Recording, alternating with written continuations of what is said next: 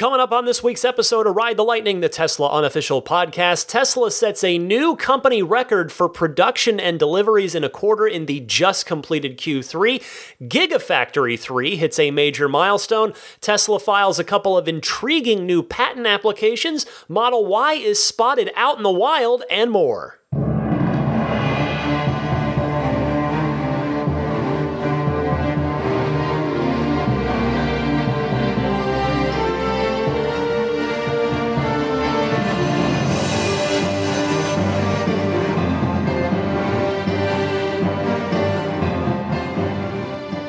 What's happening, my friends? I'm Ryan McCaffrey. Happy to be joining you for the 218th episode of Ride the Lightning, the weekly Tesla unofficial podcast. To my left, my very tuckered out co host. Her name's Daisy the Boxer Puppy, and she is adorable, but also just sleeping. So we'll just let her rest. Anyway, uh, it's been a another busy week in the world of Tesla. I did a little volunteering over at the Fremont Delivery Hub uh, last weekend. I don't maybe I don't know if volunteering is quite the right word, but just kind of, you know, happily showing up to lend a hand to uh, new Tesla owners as they took delivery and were getting familiar with their cars. I'll tell you, this is the third, well, third quarter that I've done this for because Tesla didn't didn't solicit any help uh, for this year up until this point, Q1 or Q2, Q3, Q4, and now this this Q3.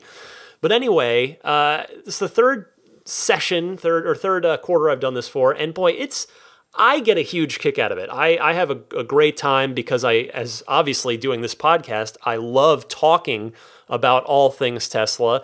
And as I've said before, you know, when you're, I remember my delivery day in that very spot, the Tesla Fremont Delivery Hub, and and it's it's like Christmas morning for adults. You you are there. You are typically very happy. Occasionally, there's maybe a little something that goes wrong and and uh, you know I've seen you know it happens. You got to try and work through something. I mean my own delivery was not without a bit of stress the day of with the payment system uh, anyway. You can go back if you didn't hear that story it's not even I won't even say go back and listen to it. It was had some hiccups on on my uh, delivery day but ended up I got I made it. I got there. But in any case yeah it's it's a happy time for so many people and you know for most of them it is their first electric vehicle their first tesla and they're they're just there is a lot to take in you know? It's it's not that it's overly difficult or or overly complex. It's just different from any other car you've ever had. So it is uh, it is good to uh, be there to if people want to to give them a hand and answer any questions for them i have a great time doing it. I hope i get a chance to do that again uh, and what was neat was as everybody everybody I talked to there, all the new owners, I, I got to tell them, hey, by the way, uh, either you know possibly as soon as tonight or at some point in the next few days, you're going to be getting a software update, which you're going to learn to in, in a almost like Pavlov's dog. You're going to just drool with anticipation when you see that notification pop up on your phone. A software update is available because it means good, new, fun stuff is coming to your car. And I got to tell them all about V10 and what's all like just so many new features being added to these brand new customers' cars as soon as they get them, like, you know, the day after or within the first few days of ownership. So, pretty neat there. Uh, I will say that the Fremont Delivery Center sounded very different than the last time I uh, helped out over there. It was I was it was I, I was there from uh, about 2 p.m. to 4:30 p.m. on the Saturday that last Saturday before the end of the quarter whatever date that was. And it was figuratively speaking, it was quieter. It, it wasn't quite as busy as as uh, Q3 and Q4 the, the times that I had popped in there last time, although it did pick up as the afternoon got on. But uh, it was literally louder than when I was there last year because all of the cars being delivered now have the pedestrian warning system installed. So this was my first time actually hearing them in the real world on a car, as opposed to you know I, I played you the soundboard clip from from uh, Trevor of, of Tesla owners online who had gotten the scoop on that. But yeah, this was my first time actually hearing one in the wild with you know in a in a proper real world setting. And I have to say again, it's I think it's really pretty subtle, and I'm you know being totally honest. I'm not trying to trying to undersell it at all. I I can almost promise you that the idea of the pedestrian noisemaker in an electric ve- in an, you know a silent electric vehicle is probably much worse th- uh, than what your what the sound actually is. So if you're if you haven't bought one yet or you're planning to buy a Tesla or electric vehicle in the in the coming months or years, it's really at least Tesla's implementation of it is uh, is pretty subtle. It's pretty chill. So take that for what it's worth. Now the news itself. As I mentioned, I was lending a hand with to new owners there in the in the final push of Q3. Well, the Q3 delivery numbers did arrive just a couple days after the close of the quarter, and they are excellent. Tesla saying, quote, in the third quarter, we achieved record production of 96,155 vehicles and record deliveries of approximately 97,000 vehicles. In addition, we achieved record net orders in Q3 and are entering Q4 with an increase in our order backlog. As was also the case in Q2, nearly all of our Model 3 orders were received from customers who did not previously hold a reservation, solidifying the transition to generating strong organic demand. We are continuing to focus on increasing production to meet that demand, that being uh, a reference, of course, to Gigafactory 3 in Shanghai, which will be coming online shortly. Uh, in fact, I will be telling you more about that in the next story, but we know that Gigafactory 3 is looking to ramp to about 3,000 cars per week in the sooner rather than later. So that will certainly help uh, because then it will alleviate the production constraints and, and the production process in Fremont to focus on more cars to be delivered, pr- produced for, and delivered in North America. But uh, the numbers Model S and X, just 17,400 vehicles combined in the quarter for S and X. So that that is certainly down. I mean, that number continues to drop. I mean, the at its peak pre Model 3, that number was uh, on a well, I guess about four, well, 30,000 because they were 20, 20 to 30, 25, 30,000 because they were doing about a hunt between 100, 120,000 uh, a, a year on S and X combined. So 17,400 for the quarter is definitely down. Model 3, though, by design, picking up the pace and then some. 79,600. These are deliveries, by the way, not uh, cars produced. For the total, again, of 96,155 produced, 97,000 delivered. And yes, this uh, is absolutely great news. It's it's a heck of a job by the Tesla team, and I'm talking every single employee because everyone has a hand in a record quarter like this. Whether you work in production, you work in delivery, you work in sales, etc., etc. Hopefully, Tesla is going to eke out a profit this quarter. Now, a lot of the analysts, though it should be noted that many of them are often wrong, think that Tesla's revenue will be lower because of the shift towards Model 3s with lower average sale prices. And to an extent, I'm sure they'll be right about that. That's inevitable as the, the prices come down on the Model 3 and production goes up. It's just a matter of course that more people are going to buy the more affordable variant of the car. But hopefully, the sheer volume of cars will help offset that lower average sale price and hopefully Tesla will be able to end the quarter in the black. Now, based on previous guidance from Tesla, I would think that Q4 should be right around the same numbers. Maybe, hopefully, they'll even be able to get across that that uh, sort of nice milestone six, uh, yeah, six figure, hundred thousand threshold.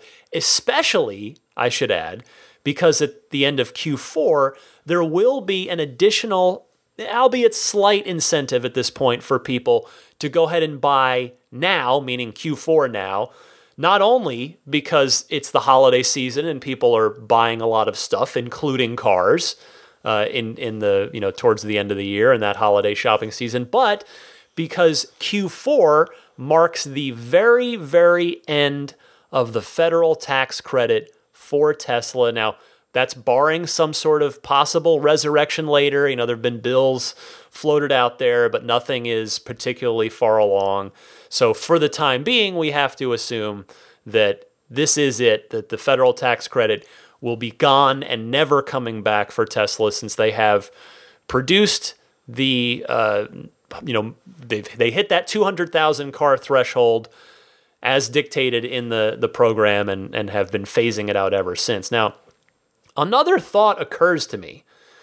Assuming nothing changes with the federal tax credit program, Tesla will probably end up delivering more fully electric vehicles than any car maker under this federal tax credit program. Sure, you know, they, they all get the same 200,000 cars delivered in the United States before the phase out triggers, but it's how many you can deliver in the four quarter phase out countdown after that. Chevy with the Bolt just isn't producing as many Bolts as Tesla is producing Model 3s, let alone S's and X's. Same with Nissan and the Leaf. Now, those are the two other companies that are closest to the limit right now. Porsche will come in and enjoy the full $7,500 credit with the Taycan to offer to their customers now that that car is a, a good bit more expensive than uh, pretty much any comparable Model S, whether you're talking long range or P100D, but uh, still they'll at least they'll have that for a little while and anybody else that finally gets serious about an electric vehicle will have that $7500 tax credit to uh, incentive i should say to offer their customers. But anyway that's a bit of a tangent. So back to the main point which is this. Congratulations to the entire tesla team. I want to say great job to all of you. Um, you know i just I, I got to just see it from the that sort of end point of people getting their cars delivered to them. And I just want to say thank you to the Tesla team for working super, super hard to get a company record number of cars out onto the roads this past quarter. Now, speaking of production and deliveries, and I teased it a few moments ago, the Fremont factory will no longer produce Model 3s for China as of next week. October 13th. Uh, this comes via Clean Technica, as well as my friend Vincent. Uh, Vincent seems to have sources all over the place with regard to Tesla's activity in China. And evidently, the word over there is this quote, all Tesla Model 3 standard range uh, will not accept orders after October 13th. This, this isn't a translation, by the way, so if it's a little awkward, that's why.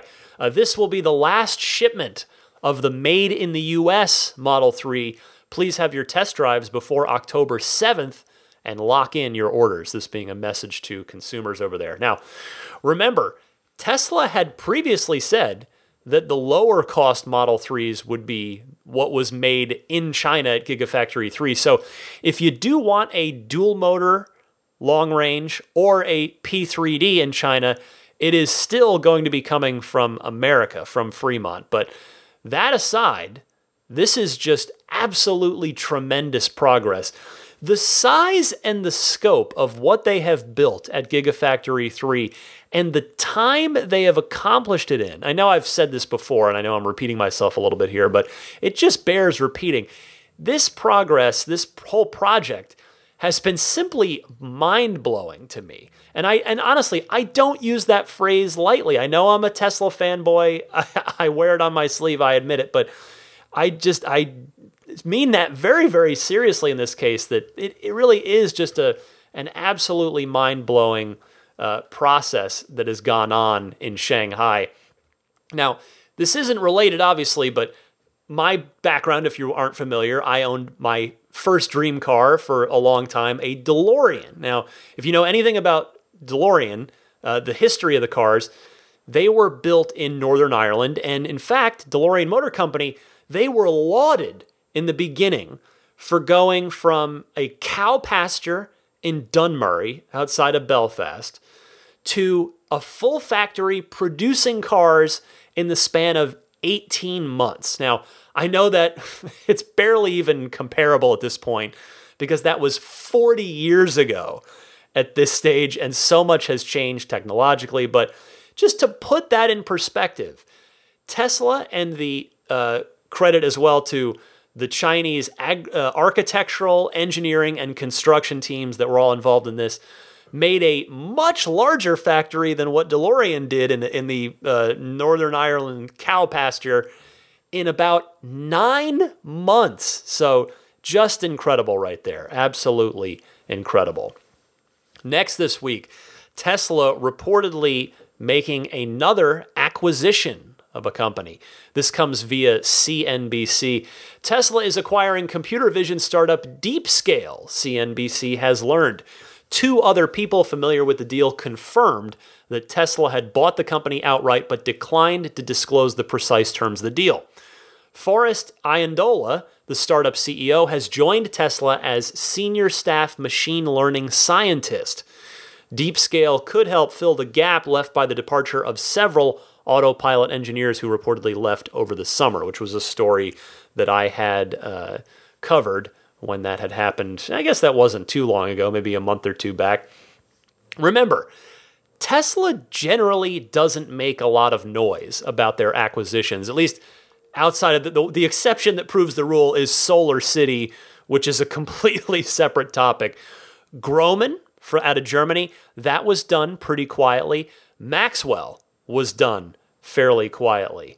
Uh, but Tesla saw in all of them something important. For Grohmann, it was manufacturing prowess, and you'll recall that Grohmann was instrumental in helping to solve the production ramp issues at the Gigafactory for the Model 3 and specifically the, the battery pack, the battery module assembly. Maxwell is one we'll probably hear more about at the Battery Day for Investors, which is likely to happen early next year. Uh, Roadster, I would think, could be getting that tech to start with, maybe, but it's definitely going to make Tesla's batteries better in very measurable ways in the not too distant future. And so with DeepScale, Tesla probably sees a group of people that can help accelerate the company's progress on autonomy and full self driving. I'm sure that Elon is going to be asked about this on the next quarterly earnings call with analysts, which, by the way, that should occur no later than early November. They may even do it in uh, late this month, late October. So I cannot wait to find out more about that. Uh, next, continuing, a new Tesla seat heating and cooling patent has been filed. This is one of two new patent filings I wanted to tell you about. This story comes via Teslarati, who writes The patent is called Vehicle Seat with Integrated Temperature Control System. Tesla describes how unsatisfactory the current tech is in this area, writing in the patent, quote, attempts to provide air ventilation through the seat foam are typically insufficient to remove excess heat and provide a comfortable environment for the occupant. Further, conventional heating systems are bulky, occupy space in the seat, which typically requires the seat to be thicker, and are inefficient in heating the seat, as the heat typically must travel through multiple layers and heats regions of the seat that the occupant does not contact. Hence, there is a need for an improved temperature control system for vehicle seats. Tesla notes. Uh, Tesla explains that the design outlined in its patent provides a low cost, low noise, power efficient, and effective way of cooling or heating a vehicle's seats. The company also explained that its patent could be incorporated in any seat, regardless of size and shape. Quote, the temperature control system is associated with at least one of a seating portion and a backrest portion of the seat. The temperature control system includes a base layer. The temperature control system includes an intermediate layer disposed adjacent to the base layer the inter- this is all you know these things are always super dry i think by design so as to you know not be conf- not be uh, misconstrued in any way but anyway the intermediate layer allows fluid to flow through it. The temperature control system includes a cover layer disposed adjacent to the intermediate layer. The temperature control system also includes at least one heating element disposed between the intermediate layer and the cover layer And the system further includes a fluid pump to provide the flow of fluid through the intermediate layer. So, all that is to say is it is uh, going to be a simpler, more effective, more efficient system. So, if this works and it's awesome, I'll tell you, this might be something that other companies pick up on and have to pay to use, assuming Tesla actually decides to hang on to this patent and doesn't make it free to anybody, like some of its other patents that they've uh, you know tried to make available to encourage other automakers to make electric cars. It could be especially appealing to uh, to other car makers as they start to build more EVs in particular, because in an electric vehicle, of course, every bit of efficiency matters even more than it does in a gasoline powered car. Now, some if you're not familiar, some Model S's and X's have ventilated seats with cooling. And the weird thing though is Tesla has offered them sporadically in the design studio. Uh, but I, I have heard now this is this is just conjecture. This is uh, sort of just rumor. I don't have anything to, firm to back this up, but I have heard that they don't cool super well, and maybe that's one reason why uh, a that Tesla no longer offers them, and b that Tesla has now ended up with this patent application. I mean, we know that unlike most car makers, Tesla, as part of their kind of continued vertical integration efforts, Tesla manufactures their own seats. So my suspicion would be that they got frustrated with the off the shelf solutions to heating and cooling on a seat and decided to, as Elon always suggests, try and come up with a new solution to the problem based on first principles. So bring on the better, more efficient, heated and, and cooled seats. I would uh, love to have access to those, even though I uh, definitely live in one of the most temperate places in the country, but it's still, you got your warm days, you got your chillier days. It's nice to have good heating and cooling. I wasn't the, I do feel like the Model 3 seats heat really nicely. Like uh, they, they get toasty pretty quick and they work pretty well. But hey, if there's something better, and then in addition to that, something, a seat down the road in future Teslas that will, will cool, that would be super nice. Speaking of cooling, as this this uh, week worth of this episode's worth of uh, good segues continues. A liquid cooling charging patent application is uh, the other one here for this week, and that hints at the megacharger system intended for the Tesla Semi. One more tip of the cap to Teslarati, who writes A recently published patent application from Tesla suggests that the electric car maker is continuing in its efforts to improve its already stellar supercharger network. The design outlined in the patent application document, which, which features a liquid cooled charging connector, can potentially pave the way for a more ambitious charging infrastructure, perhaps one that can specifically cater to the all electric semis megacharger network.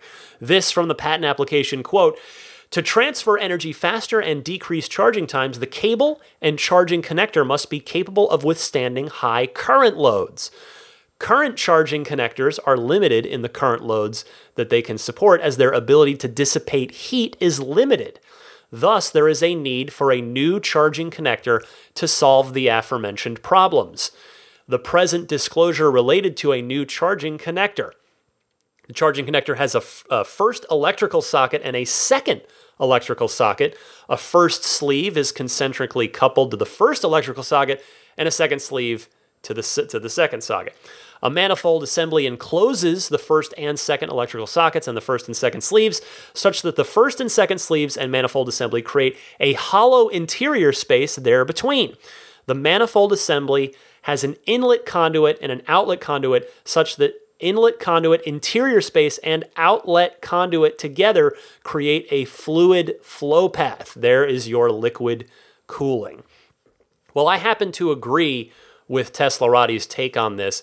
I think this is almost certainly for the semi trucks megachargers because, quite honestly, the V3 superchargers are going to be sufficient for the passenger cars in Tesla's fleet for quite some time.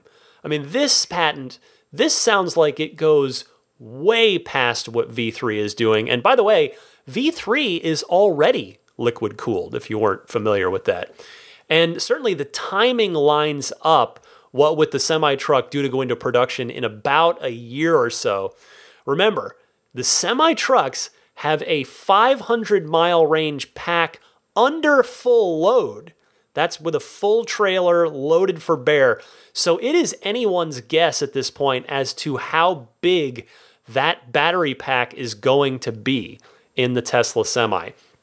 The Roadster, as you probably are uh, familiar with by now, that thing's got a 200 kilowatt hour pack in it that makes for a 620 mile range sports car. Uh, but that sports car with a two plus two seating situation and a, a little bit of storage in the back carries a load that is orders of magnitude smaller than the weight that the semi will have to bear. So it's going to be a big battery pack.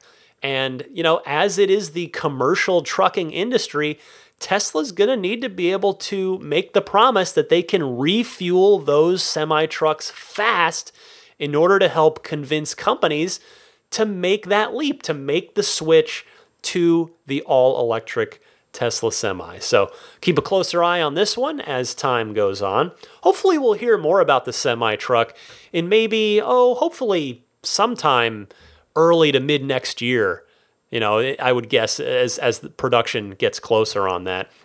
And we do, we're pretty sure, I think the, the word on the street was that the first run of Tesla semis will actually be used by Tesla themselves. They'll effectively be their own beta testers and continue to tweak the the trucks before delivering them to you know the likes of Anheuser Busch and Pepsi ordered, and uh, I believe Wal I think Walmart had an order as well, and and a bunch plenty of other companies, big and small. So good stuff right there. Finally, this week, uh, this is interesting and unexpected, a little unexpected, I think, at least for me. A black Model Y was caught on someone's tes- uh, Tesla dash cam this week here in the Bay Area, not too far from Tesla headquarters. It was caught on video by Tesla Motors Club user C Street and flagged to me by the aforementioned and ever watchful Vincent. Thank you, Vincent, and thank you, C Street, for posting this video online. So, assuming that the red one that was parked out in front of the shareholders meeting in June is a new prototype and not the blue one from the unveiling in March repainted. This black one now makes three known working prototypes. Uh, the white one, if you're curious, if you're like, hey, Ryan, nope, there was a white one too. Uh, yeah, the white one that you may have seen pictures of from the reveal event, it was sitting inside. That was a rolling mule, not a real car. So, uh, three known working prototypes. Anyway, that housekeeping aside, it is great to see these out in the real world already. You know, the Model Y, as you know, shares three quarters of its parts with the Model 3, but there are still, and, and I'm the furthest thing from an automotive engineer, but I'm, I can think pretty confidently say there are still a million things to go out and test, even when you're sharing three quarters of your parts with a car that's already, you know, released and, and out on the road and for sale. You've got ride quality to go out and, and test and check. You've got handling dynamics. You've got squeaks and rattles that you're trying to test for and eliminate. You've got wind noise. Uh, there's that new, was it like the three, I think it was three piece subframe that's a you know big new bold new design for Tesla that should really simplify and speed up manufacturing if they can get it right. You know they, they can te- be testing that under the stress of driving, etc., etc. There's just a, an endless list of things to be going out and testing. Now, some people have speculated with this video of this Model Y out there. Some people have speculated that it must mean that the Y is ahead of schedule and it's going to be out sooner and I think these people largely think that because we didn't see the Model 3 prototypes out on the public streets until the spring of 2017, which was just a few months before the initial deliveries of the cars. I don't personally believe that's the case. I don't think that we're going to see the schedule move up on uh, the Model Y in any substantial way. I mean, maybe you know they had, they've said fall 2020.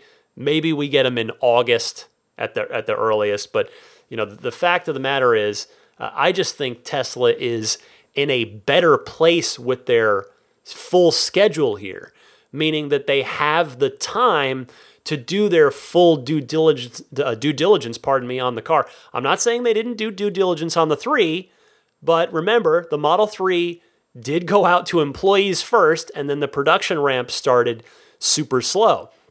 For the Y, Tesla is really going to need to hit the ground running a bit faster than with the Model 3 when it comes to production. I mean, Tesla's never launched a vehicle early, and I just don't think they'll start now, if for no other reason than this. Remember, Elon told me in my interview with him in early June that even if the Model Y were ready to go right now, they couldn't sell it because they could not make a sufficient number of batteries fast enough. So I just think that the Model Y team is ahead of where they were at this point in the process with the Model 3, largely because the Model Y shares so many parts and is on the same platform. But they've still got about a year ahead of them, plenty of time to dial the car in and hopefully make this the smoothest product launch in Tesla history. That's everything I've got for you in the news this week. Stay tuned. Right after this, we'll do the Ride the Lightning hotline. All of your awesome phone calls coming up right after this.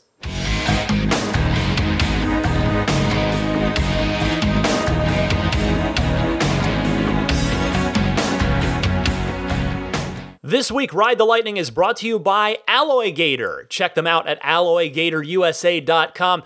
Alloygator is the number one way to protect your beautiful Tesla wheels from nasty curb rash incidents. Alloygator comes in a variety of colors, so if you want to get something that blends in with your wheels, you can do that. Or if you want to add a little extra personality to your car, you can choose from 14 other colors to really make your wheels pop having Alloygator professionally installed is highly recommended. So to learn more and find an installer near you, visit alloygatorusa.com. Oh, and by the way, Alloygator is currently running a special promotion for product installed at an authorized dealer. Go to alloygatorusa.com and use the promo code RTL20 and Ride the Lightning listeners will get a further 20% off of your order. Thank you, Alloy Gator. Well, how about that? A real sponsorship. I don't uh, I don't do those too often because I if, when I do take them every now and again, I want to make sure it's something that I think will actually be of use to the audience. And I see a lot of people in the Tesla community uh, really like these to help help prevent curb rash. So do check those out if you are interested. All right, Ride the Lightning hotline time. This is your time to shine. Your calls, your questions, your comments, your discussion topics. Oh, and by the way, the monthly Patreon exclusive bonus episode is up, which features all of the awesome calls that I just couldn't get to on the regular weekly show. Go in and uh, make sure that those people are heard and responded to on Patreon. So if you'd like to learn more about that, how you can get access to those, check out my Patreon page, which I'll give you the plug for at the end of the show. Uh, but real quick, I do want to mention the the callers on that episode because, as always, I like to give uh, those people that that end up on that show free access to it in case they're not uh, Patreon supporters. So, uh, Glenn, Dave from Germany, Maturshan from Toronto, Rob from the San Francisco East Bay, Rich from Seattle, Tyler from Reno, Joe from New York uh, Stefan from Toronto, Cameron from Waco, John from Central Massachusetts, Tom from Australia, and Corey from Westchester. Feel free to email me and I will give you access to that episode so you can hear your call and my response. All right, let's get rolling with this week's calls. Ken from San Antonio had a, uh, a really interesting Smart Summon story here, as Smart Summon has just rolled out this week. Ken, the floor is yours. Hi, this is Ken Ash from San Antonio, Texas. I uh, walked out of the emergency room, had a foot problem, really forgot where I parked because getting in was a little bit more of a priority. Came out, realized, oh, I parked good. Had to park about 40, 50 yards away, and I could barely walk in a lot of pain. And then I remembered I can summon my car. It was the most amazing moment meeting uh, a need that I've ever had, and I pulled out my phone, and sure enough, the car pulled out of its spot and came right over to me and picked me up. Amazing. Now, we'll say later on that day, I was at another place in a building and I tried to do the same thing, and the car came to me, but it sort of pulled into the oncoming lane. There was a garage where it was emptying. This wasn't a public street, this was par- private parking. They need to uh, make it such that it never crosses over into the uh, oncoming lane because the guy was coming out of the garage, unfortunately, at that same moment. No, no real problem. And he stopped and looked at me and shook his head like, "What are you doing?" So anyway, that's the only thing they need to adjust. But I certainly love the feature, and I'd hate to see it go away because there could be a little problem if that's not addressed. Love my Tesla though. It's uh, the only car that gets better after you buy it. Thank you. Bye. Ken, I hope you're doing okay. It's uh it's obviously completely understandable that remembering where you parked your car wasn't your priority when you arrived at the emergency room, but you touch on something really interesting with Smart Summon, and that is this. It has use cases that many of us aren't even thinking about. You know, perhaps an elderly driver and or someone with an accessible parking permit's ease of getting around is enhanced by a Tesla with Smart Summon because they don't have to go all the way out to their car. Uh, you know, you're you're absolutely right. The Tesla still has plenty of work to do on Smart Summon with regard to it navigating properly and, and not getting itself in trouble. But the good news is that this is its first release. It's even labeled beta, so it will get better, and uh, hopefully you are as well. Thank you so much for calling in and sharing your story. Let's go to Larry in Roseville, California, uh, talking about range issues on his Model 3. Let's see if I can be any uh, any help here. Larry, go ahead. Hi, Ryan. This is Larry in Roseville, California. Uh, big fan, love the show. Uh, you always provide great insight into what's going on with Tesla. I really appreciate it. Um, I have a problem that I'm hoping your listeners can help me with. Uh, I have a Tesla Model 3, pretty early VIN, like the 40,000s. Uh, love everything about the car except for one problem. Ever since day one, I've had range issues. Uh, this car, I have the rear wheel drive, uh, long range. it's supposed to get about 340 miles, something like that that, I get about 250 out of it. So not even close, like 100 miles off.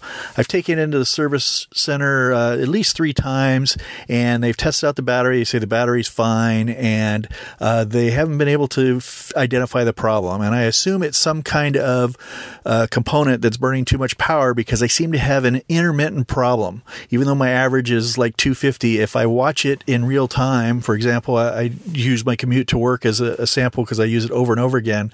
I'll see that most of the time it burns about 350 watts uh, watt hours per mile, which everyone knows this car for this version of the car, that's very high. And about once every 20 times, I'll get what I'm supposed to get, which is uh, about uh, 225 or 250.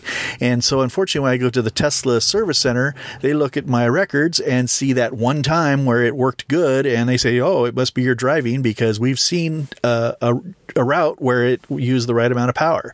So, anyway, because the problem is intermittent, I can't get them to troubleshoot it and find out what's going on. So, what I'm hoping is that some of your listeners have also experienced this problem and maybe even solved it. And if they have, I would appreciate uh, what you found so that I could uh, tip off my service center on what to go test because I assume there's one component out there that is uh, really flaky. To give you an example, one last thing that I see every once in a while when I uh, watching the power consumption in real time, I could be in a parking lot driving five miles an hour and I'll see it spike to like 2,900 watt hours per mile. Yeah, almost three kilowatts for driving five miles an hour. So obviously there's something wrong out there, but it is intermittent. So if anybody knows how to fix it, please let me know. I appreciate it. And thanks again for such a great show. We'll talk to you later. Bye. Hi, Larry. I'm sorry to hear this, and I am happy to put this out there to the audience. 350 watt hours per mile is way, way too high, especially for a rear wheel drive Model 3. To give you a point of reference, my lifetime number is currently sitting at 298 watt hours per mile in the Performance Model 3. Uh, and, uh, and that's largely because of the, the 20 inch sport wheels.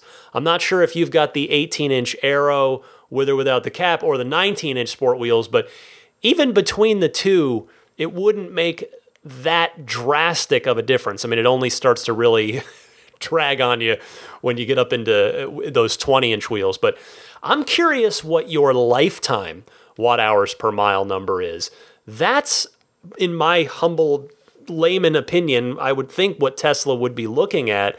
So, you know, it, it, because it's a larger sample size than the short individual drives. But yeah, if anybody has any ideas for Larry, feel free to email me, Tesla Podcast at gmail.com. Larry, good luck to you, my friend. Hopefully we'll uh, we'll talk again. Brad from Falls Church, Virginia has an idea for a new mode in the Teslas. Go ahead, Brad. Hey, Ryan. This is Brad from Falls Church, Virginia. Uh, I love the podcast. I had a question, um, and I don't know if anybody else has ever thought about this. And I was wondering if the, your audience has ever heard of something like this or had seen any discussions in any forums or anything about a uh, packing mode. I would love to have a packing mode where I'm packing the car. I've got a family of four, and I'm usually the one who ends up packing the car for a road trip or go to see grandma or whatever. And every time I open up a door, the air conditioning comes on. Um, I'm often listening to uh, my own phone via Bluetooth, and that switches over to the car. And you know, the kind of car turns on. I would love to be able to open up the door once, um, tap something on the screen, say, "Hey, put this in packing mode for the next 10 minutes."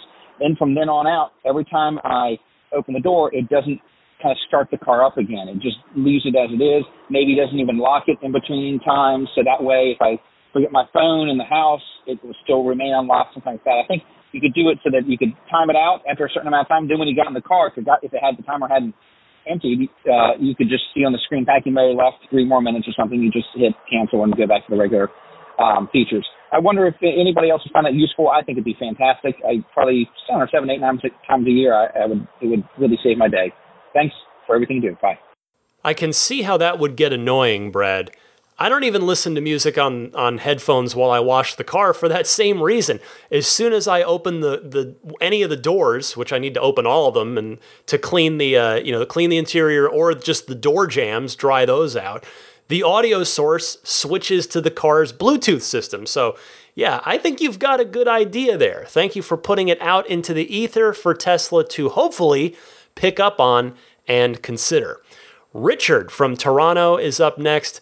He has a suggestion for Brad from Knoxville, Tennessee, who uh, had a had a concern about the force and quality of the air conditioning for row two in a Model S. Richard, go ahead. Hi, Ryan. Uh, Richard up in Toronto. As you may recall, we have a 2012 as well as a 2016 Model S and have over time found a number of tricks to help with the cooling situation. Uh, this is in response to the question that was raised from, I've forgotten his name, one of your callers from Tennessee. Uh, something that we have found uh, that really helps is if you switch the air conditioning from auto onto the flow through mode. So take it off auto and press the button that cancels recirculating, what that will do is that will move more air through the car from the front and it goes through the rear cabin and then exits out through vents that are behind the uh, the rear bumper. Uh, doing that is really important also if you have a seven passenger Model S and you've got children in the back. Uh, without turning on that uh, non circulate mode, uh, little ones in the back can get very warm indeed because they're sitting in the greenhouse of the of the rear rear deck on the Model S. Uh, hope that's of assistance. Uh, thanks again for all you do, Ryan. Bye bye. Richard, this is super appreciated. Thank you very much. And a thank you as well to Ron from Nashville, who suggested turning range mode off in the Model S if it's on. He's Ron has a, a Model S as well, and and uh, thought that might be a helpful suggestion. So hopefully, Brad from Knoxville and potentially others out there will find that useful for uh, the Model S air conditioning system. Mike from Massachusetts has a complaint about the Model 3. Go ahead, Mike. Hi, Ryan. This is Mike from Massachusetts. I am a thrilled owner of a Tesla Model 3 long range um, that I purchased in February. So it's been about six, seven months and it's yet to get old. My question is this, or my complaint rather, and I'm just wondering if anyone else has had this issue, but it's to me a, a tremendous flaw. Um, the the glove box, the glove box just will scratch if you breathe on it, and I am meticulous with this vehicle. I'm very careful. I put this front seat all the way back so my child's backpack doesn't scratch against it. And I mean, I did what they said. They called them. They're like, use the black cloth it came with, which is like basically um, what you get in your sunglasses, one of those soft cloths. Um, I didn't put anything on the cloth, any sort of uh, cleaner, and just rubbing it. I mean, it looks like someone took golf shoes um, to the the glove box. Um, it doesn't really show up unless the light comes on. Then I really know, like more lighting hits it. Then I really notice it, and it's just a very big flaw. It's almost like there wasn't a finished coating put on it. So basically, um, Tesla wasn't able to help me out. Sort of didn't really understand um, the complaint, and it's not unique to my vehicle because I know because I had a Tesla repair come out and they actually replaced it because they thought I filed a complaint for us um, that it was malfunctioned, which wasn't the case. It was all cosmetic. But they did replace it because Tesla's Tesla, and they're cool about that. But in any event, um, really annoys me. But otherwise, everything else in the car, fantastic. Thanks, Ryan. I'm actually with you on this, Mike. I don't think I've ever mentioned it on this podcast, but mine has been like this pretty much since day one. Like, I feel like I didn't do it because Daisy's never ridden up there to be able to paw. So I don't know. I mean, I never complained about it. I I guess because like you, I can only see it in the right light. So I thought I think the first time I noticed it, I you know wiped it down and then kind of didn't see it again until later when it was back in the right light. So I don't know, but uh, you're you're so correct because when it is in the right light, it really does annoy me. So hopefully this is one of those things where over time Tesla will either change the part or change the coding or otherwise address this in, in some way in uh, future production. So thanks for calling in, Mike. Let's go to Kaz from San Diego. Has uh, some specific feedback on autopilot in his neck of the woods, plus uh, one other thing as well. Kaz, go ahead. Hey, Ryan and Tesla family. It's Kaz out here in San Diego again. Wanted to say that I am very excited about version 10 of the software. I downloaded it and I love it. I love it. You can actually touch and interface with the computer simulation with all the vehicles around you and the improvements to the road graphics and the vehicle renderings. Uh, and I was curious if anybody in the community has had any issue here in San Diego when on autopilot, specifically navigate on autopilot, driving on the 94 eastbound to get on the 15 north. That exit is on the left hand side of the road and the vehicle fails every time to get over and execute the exit onto the 15. I think it's just a one of those weird exits that Tesla hasn't perfected yet, and wanted some feedback. And then I wanted to touch on something to help maybe with Lawton's ideas on the van, and maybe something that you haven't seen yet, Ryan. Um, I know it's a Tesla podcast, but Rivian has a contract to build 100,000 electric vans for Amazon as delivery vehicles. And I find that fascinating. They're going to try to ramp up to that level of production. I'm curious to what you think, because Tesla's shown it's not easy. But uh, I'm also excited for this pickup truck. It's it's my favorite thing. I can't wait for it. Hope everyone's having a great time in their version 10 software. See you later. Well, I can't really speak to the specific San Diego situation since uh, I'm not familiar with the area, but uh, I, you know, I've noticed a couple things get better, but also a couple things get I don't want to say worse, but a little different in maybe not quite the best of ways on V10. Uh, for instance, I'll give you an example, kind of the, the big one. Well, I mentioned, I think last week, I mentioned how I thought it handled a, a merging uh, on ramp a little bit better than it used to of just staying to the left rather than trying to center into the the widened you know merging lane. But um, the one other thing that I use every day so when I come into San Francisco, you know, the freeway, I'm on autopilot as the freeway is ramping down and, and ending.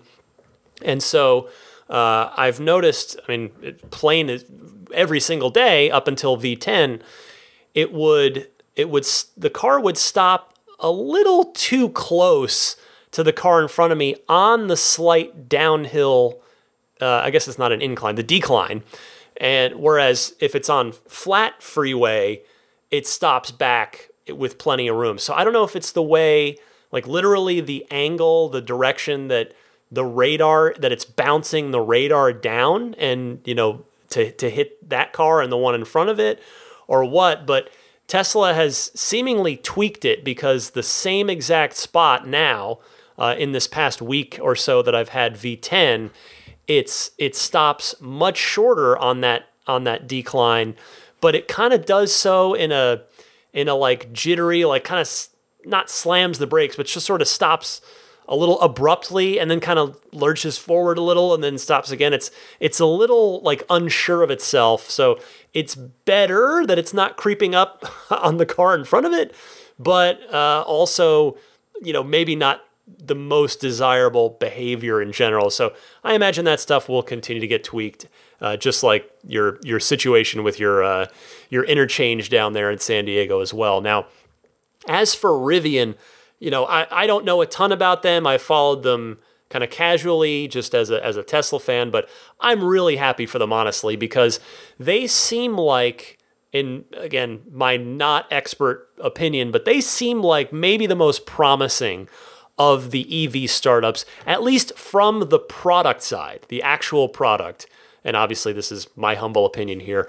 I mean, I, I also thought that the Lucid Air seemed like an amazing thing too, product wise. But unfortunately, with them, the business side of that company seemed to be uh, basically a house of cards that completely tumbled. But anyway, uh, you're right. It, it, will not be easy for Rivian to fill 100,000 van orders on top of their pickup truck production. But the good news is that with an order that huge for just one customer, they can afford to not worry about selling any other vans for a while and just ramp production for the Amazon order. So they'll only have one customer to keep happy versus many tens of thousands of customers. I wish them well. I really do. Let's go now, uh, getting back to Tesla. Robert in Texas talking Model S versus Model 3. Go ahead, Robert. Hey, Ryan. It's Robert, formerly of the Bay Area, now from Texas. Uh, got kind of a funny question for you, but it's pretty important. Um, when I test drove the Model 3 and we were looking at S versus 3, um, the 3 has a smaller steering wheel than the S and the X and that really made a difference for me in, in, in the car. It just made it feel different for me because the steering wheel was smaller than I was used to, and I'm kind of a big guy. And I was wondering if you had any idea whether the Model Y steering wheel is the smaller one that's in the in the uh, three or the bigger one that's in the S or X, or if you might be able to influence and try and get the bigger steering wheel in the Model Y, because that, that could be quite interesting car for us if the steering wheel also is is that full size. Thanks a lot. Take care. I love your podcast. It's the same one as on the 3, Robert, and I don't think you'll be able to change Tesla's mind on that, honestly, because remember that the Model Y, as I was uh, talking about earlier on this episode, the Y shares about three quarters of its parts with the 3, and when everything is in high volume, every part as they are with the 3 and the Y, but not the S and the X, at least comparatively speaking, that makes a big difference on parts costs. Uh, let's see, one, two, three more calls this week. Let's go to Mike from Portland with a feature recommendation. Go ahead, Mike. Ryan. This is Mike from Portland. I have a feature recommendation I haven't seen anywhere else. I'd like a a band control band for uh, the environmental controls. I'd like to be able to set my heat down in the low 60s and my air conditioning up at 72 or 74 so that uh, I'm not wasting heat when the car is 68 and I'm perfectly comfortable and I'm not over air conditioning to get things back. It seems like that would add a great deal of efficiency and would be a very simple uh, software fix. Uh, let me know what you think. Thank you. Mike, I think you're right on here. This seems like one of those things that Tesla could absolutely do. It's just a matter of them digging in and giving the driver a bit more control. I, for one, I'd love to have more precise control over the HVAC system. I think it's a great idea. And again, hopefully, somebody at Tesla is out there listening and uh, gets it on the brains of the entire Tesla software team. Thanks for calling in, Mike. John from New York. Let's cross the country, go over to New York. Uh, John, with a workaround for that easy entry bug that I mentioned on last week's show that I was experiencing. So maybe this can help some other people. Go ahead, John. Hey Ryan, this is John from New York. I've got a workaround for your uh, easy entry uh, seat malfunction. Issue with my mirror, where when I selected my main driving profile, my right side mirror uh, often wouldn't go to the position commanded. And the workaround I did was to just slightly adjust the position of the mirror and save it to the profile. Um, and that seemed to unstick it, and it's been working fine ever since. So maybe just slightly adjust your seat, resave it to easy entry, and see if that's a workaround. All right, thanks. Thank you very much for that, John. Uh, other people tweeted at me and mentioned that if you just tap your regular profile in the profile drop down menu, that will also do the trick on this. Fortunately, though, this hasn't happened to me since I upgraded to V10, at least not yet. So, get some knock on wood here, my wood desk. so, hopefully, it is a bug that just has been squashed now. But nevertheless, I wanted to play your call just in case it is of help to anybody else. Cheers, John. Last and certainly not at all least, we'll keep traveling. We went from West Coast to East Coast. We're going to go across the Atlantic our friend Rami from the Netherlands calling in with some really good news. Go ahead, Rami. Hey Ryan, this is Rami, your friend from the Netherlands. I'm recording this for my Tesla Model 3 long range in white. I have to say that I already am driving this car for about a week. But after three and a half years of anticipation about this car, I really couldn't believe that this is actually true and that I'm owning a Tesla right now. So, Right now, it's starting to sink in, and I'm starting to believe it's actually true. I thought that my neighbor put his car in the wrong driveway, but it's actually my car. This is really a dream come true, and you also helped me anticipate about this car, and everything about it is really true, and it's a lovely car. I really love it for that. Something else I want to share is that because of you, I started a website called TeslaProTips.com, and I'm trying to put as many as possible Tesla Pro tips from your podcast on that website. If someone from your, from your audience is actually recording a pro tip and wants to share it on my website as well, they can send it in to tips at teslaprotips.com and I will put it on the website as soon as possible. As always, keep up the good work and I listen to your podcast every week. I know it cannot be easy to be as consistent as you are with your podcast, so I think what you're doing is just great. Thank you. Bye. Rami, I appreciate the kind words, and more importantly, congratulations. As long as my wait was and that of many American reservation holders at the standard range uh, plus people for sure, even longer, yours and many Europeans and Australians has been a lot longer. Uh, by the way, let the record show that the name of the file the, of this recording that Rami sent me is called I Own a Tesla Model 3 and Can't Believe It. That is, that is what he named the file. So I love seeing that. That's fantastic. And, you know, I, I know your dreamlike feeling right now very well, Rami. And let me tell you, it doesn't go away many times, many, many times on a regular basis, when I go down to the garage to get something or take out the garbage, I look at that car in the garage and I will actually say out loud with nobody around, I will say, I can't believe I have this car. Like it's, it really is to me a tremendous privilege.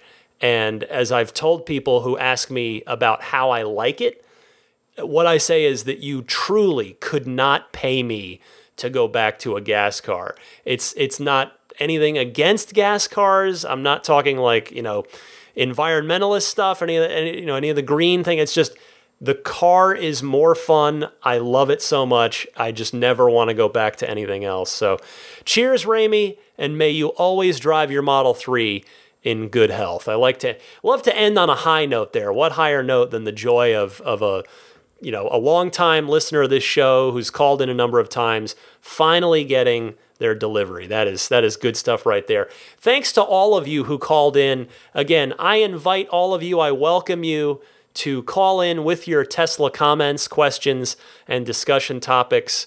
Uh, this is the part of the show where I get to have uh, as many more voices in here as I can. And I, I really like this part of the show. I think it adds a lot to this podcast. So keep your calls coming.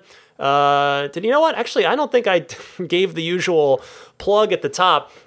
Uh, and told you how to call in. You've probably got it memorized by now, but in case this is your first or second episode, you can call in in one of two easy and, of course, completely free ways. Uh, you can either record your question on your smartphone's built in voice recording software and email me the file. And my email address is teslapodcast at gmail.com. Or you can call in and leave a message on the Ride the Lightning hotline, which can be dialed up anytime toll free. The number is 1 888 989 8752. Again, that's 1 888 989 TSLA. And I kindly ask that either way you call in, please try to keep your call to a minute and a half, 90 seconds or less, so that I can get to as many calls during each week's show as possible. But uh, that also reminds me to tell you that if you know someone special with an upcoming birthday, anniversary, graduation, or some other special occasion, you can give them a unique gift of recorded voices from friends and family telling them why they're special. The recordings can be podcasted or put onto a keepsake. Visit lifeonrecord.com to learn more. Thank you so much to Life on Record for being the uh, long time now, long time provider of the Ride the Lightning hotline. All right, I'll be right back with my version 10 experiences thus far, what I've been doing with the new software update, as well as your pro tip of the week and some parting thoughts for you right after this.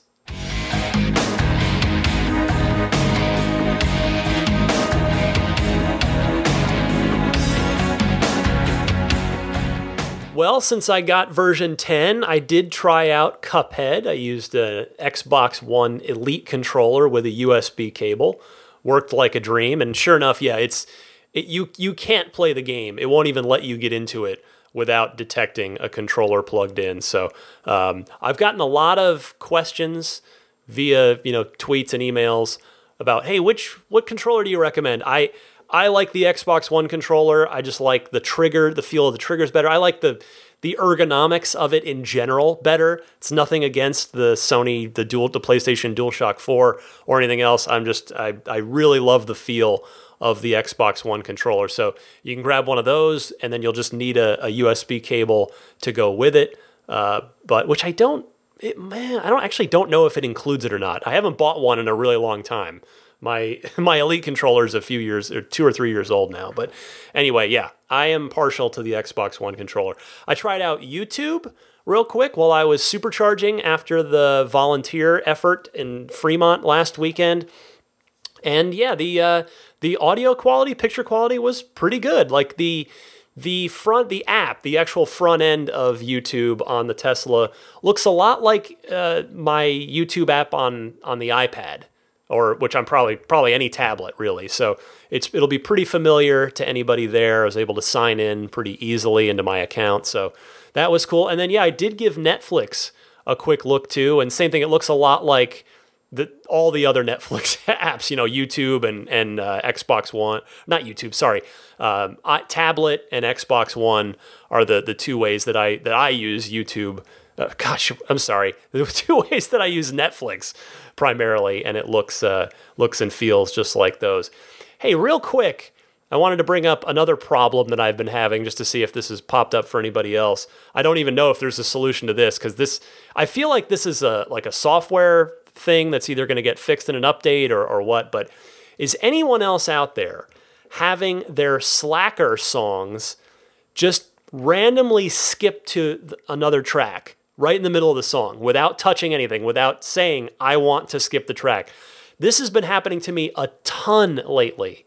Like, I would say at least once per drive, where I'm just cruising along, I've got a song going, and then the song either just stops, and then if I try to, you know, hit play again, it gives a loading error, or it literally just it's playing one song and then the song stops and it skips to the next you know the next random track so if that is happening to you uh, maybe drop me a quick email you don't have to call in with it but uh, yeah maybe drop me a quick email teslapodcast at gmail.com and yeah maybe i don't know if there's anything to this or or what, if it's something on the slacker side or if it's some bug or thing introduced in a recent update. Because this, I feel like it's been happening to me since before V10.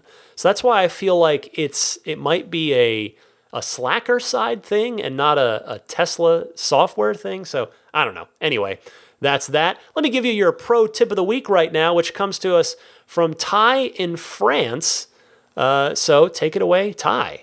Hi Ryan, it's Ty Dundas calling from France. Love the show and calling in for the first time. I have a couple of things I wanted to share. The first one is regarding Joe Mode. People seem to be wondering uh, who the person is that Joe Mode is dedicated to, and I think it might be just Average Joe. Average Joe has two kids, and the mode is dedicated to people with kids, so uh, that's my take on it. The second is a pro tip. Um, it, it's regarding the Tesla app um, for people who own more than one Tesla. So previously, if I wanted to tr- switch from one Tesla into the other in the app, I had to go to the little round circle on the top left, um, press it, and then a menu came up and it said switch to and gave the name of the other car, which you then press and that brings you to the other car. I discovered that if you simply um, swipe the picture of the car you're currently looking at, it takes you straight to the other car. So that's much quicker and easier. Hope this helps. Have a great day and keep up the good work. Bye. Welcome to the podcast, Ty, and thank you for your call. I have to say, your theory for who Joe is is about the best one I've heard yet. It makes a lot of sense. And uh, for your pro tip, more and more of you out there will no doubt become multi Tesla households over time, especially once the Model Y hits. So I think this is an excellent little shortcut to know about. Thank you so much. Uh, and that brings me to about the end point of the show. This is the part where uh, I thank some people and give you some some deals and offers on stuff. Hopefully, you'll you'll give me another couple minutes attention of your time. Uh, first up, Abstract Ocean. They've got Gen three of their new uh, their revised tempered screen uh, glass screen protectors for your Model three. So the uh, they've continued to tweak and improve that, make that better. They've got uh, center console wraps. If you want to get rid of the sort of piano black glossy finish on there and give it another look, you could do that. All kinds of stuff. Check them out, abstractocean.com, and use the coupon code RTL podcast at checkout in order to get 15% off of your first order. Meanwhile, Immaculate Reflections a wonderful detailer here in the Bay Area, still offering that $100 off any ceramic coating package or paint protection film package. However, if you're doing that full body paint protection film over the whole car, let's up that to $250 off. You can, uh, and then if you're an active or retired military member, bring that military ID and you'll get an additional discount from Jeff at Immaculate Reflections. You can get in touch with Jeff to get on his schedule, talk to him about you know what exactly that is going to make sense, what you're looking for on your car, which services, which stuff. You can find him on his website irdetailing.com. That's the letter I, the letter R, detailing.com. Uh, you can see some example, examples of his work there or on Yelp or Instagram. On Yelp, it's yelp.com slash immaculate reflections. And on Instagram, his handle is immaculate underscore reflections.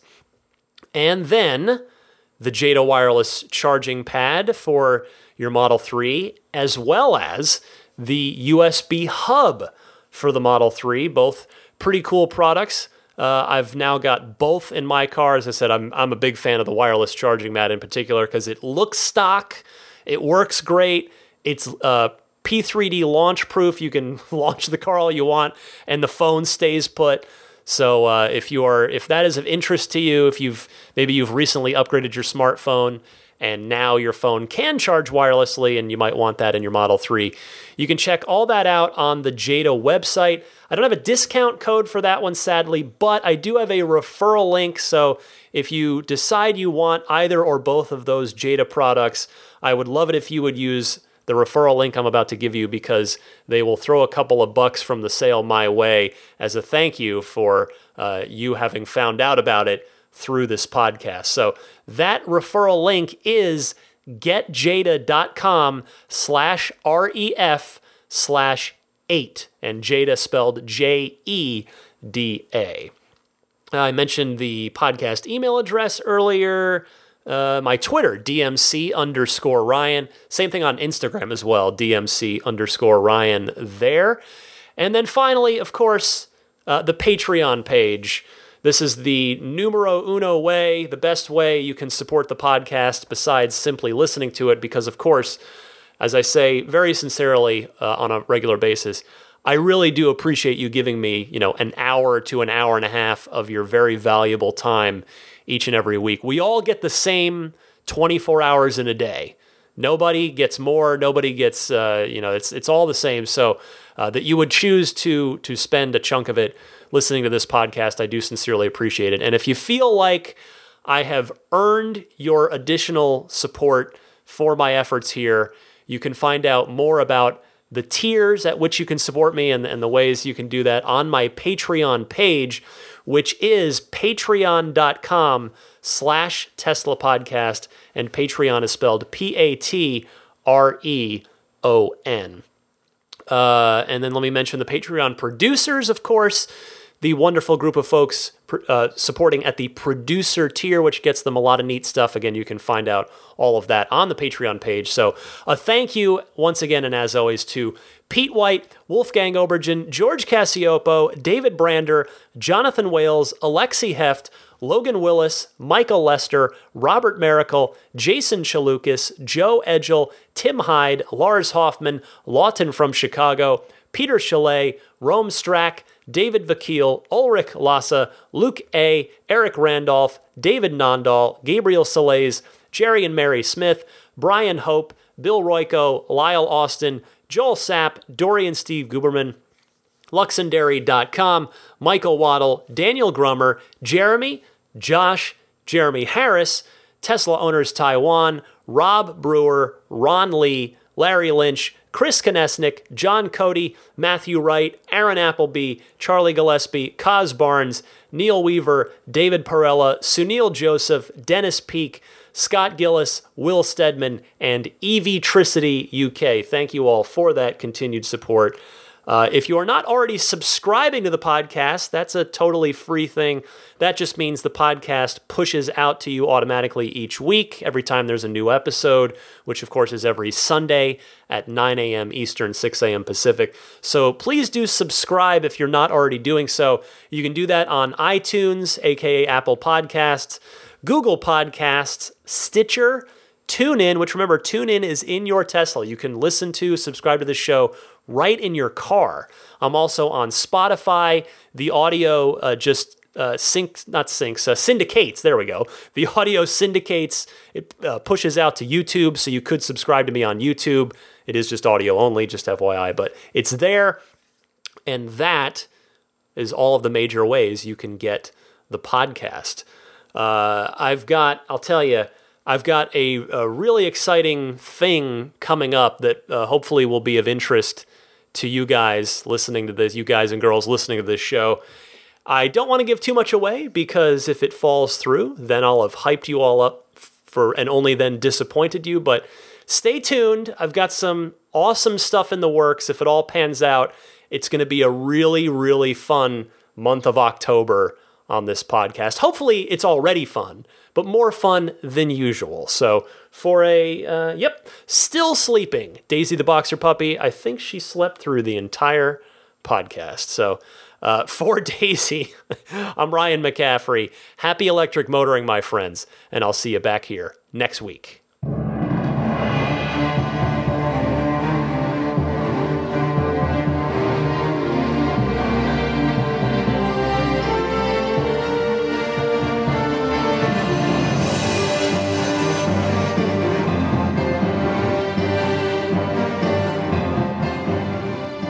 I mean, I think a Tesla is the most fun thing you could possibly buy ever.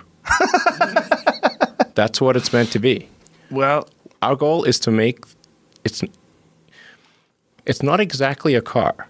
It's actually a thing to maximize enjoyment. Mm. Make it's maximum fun.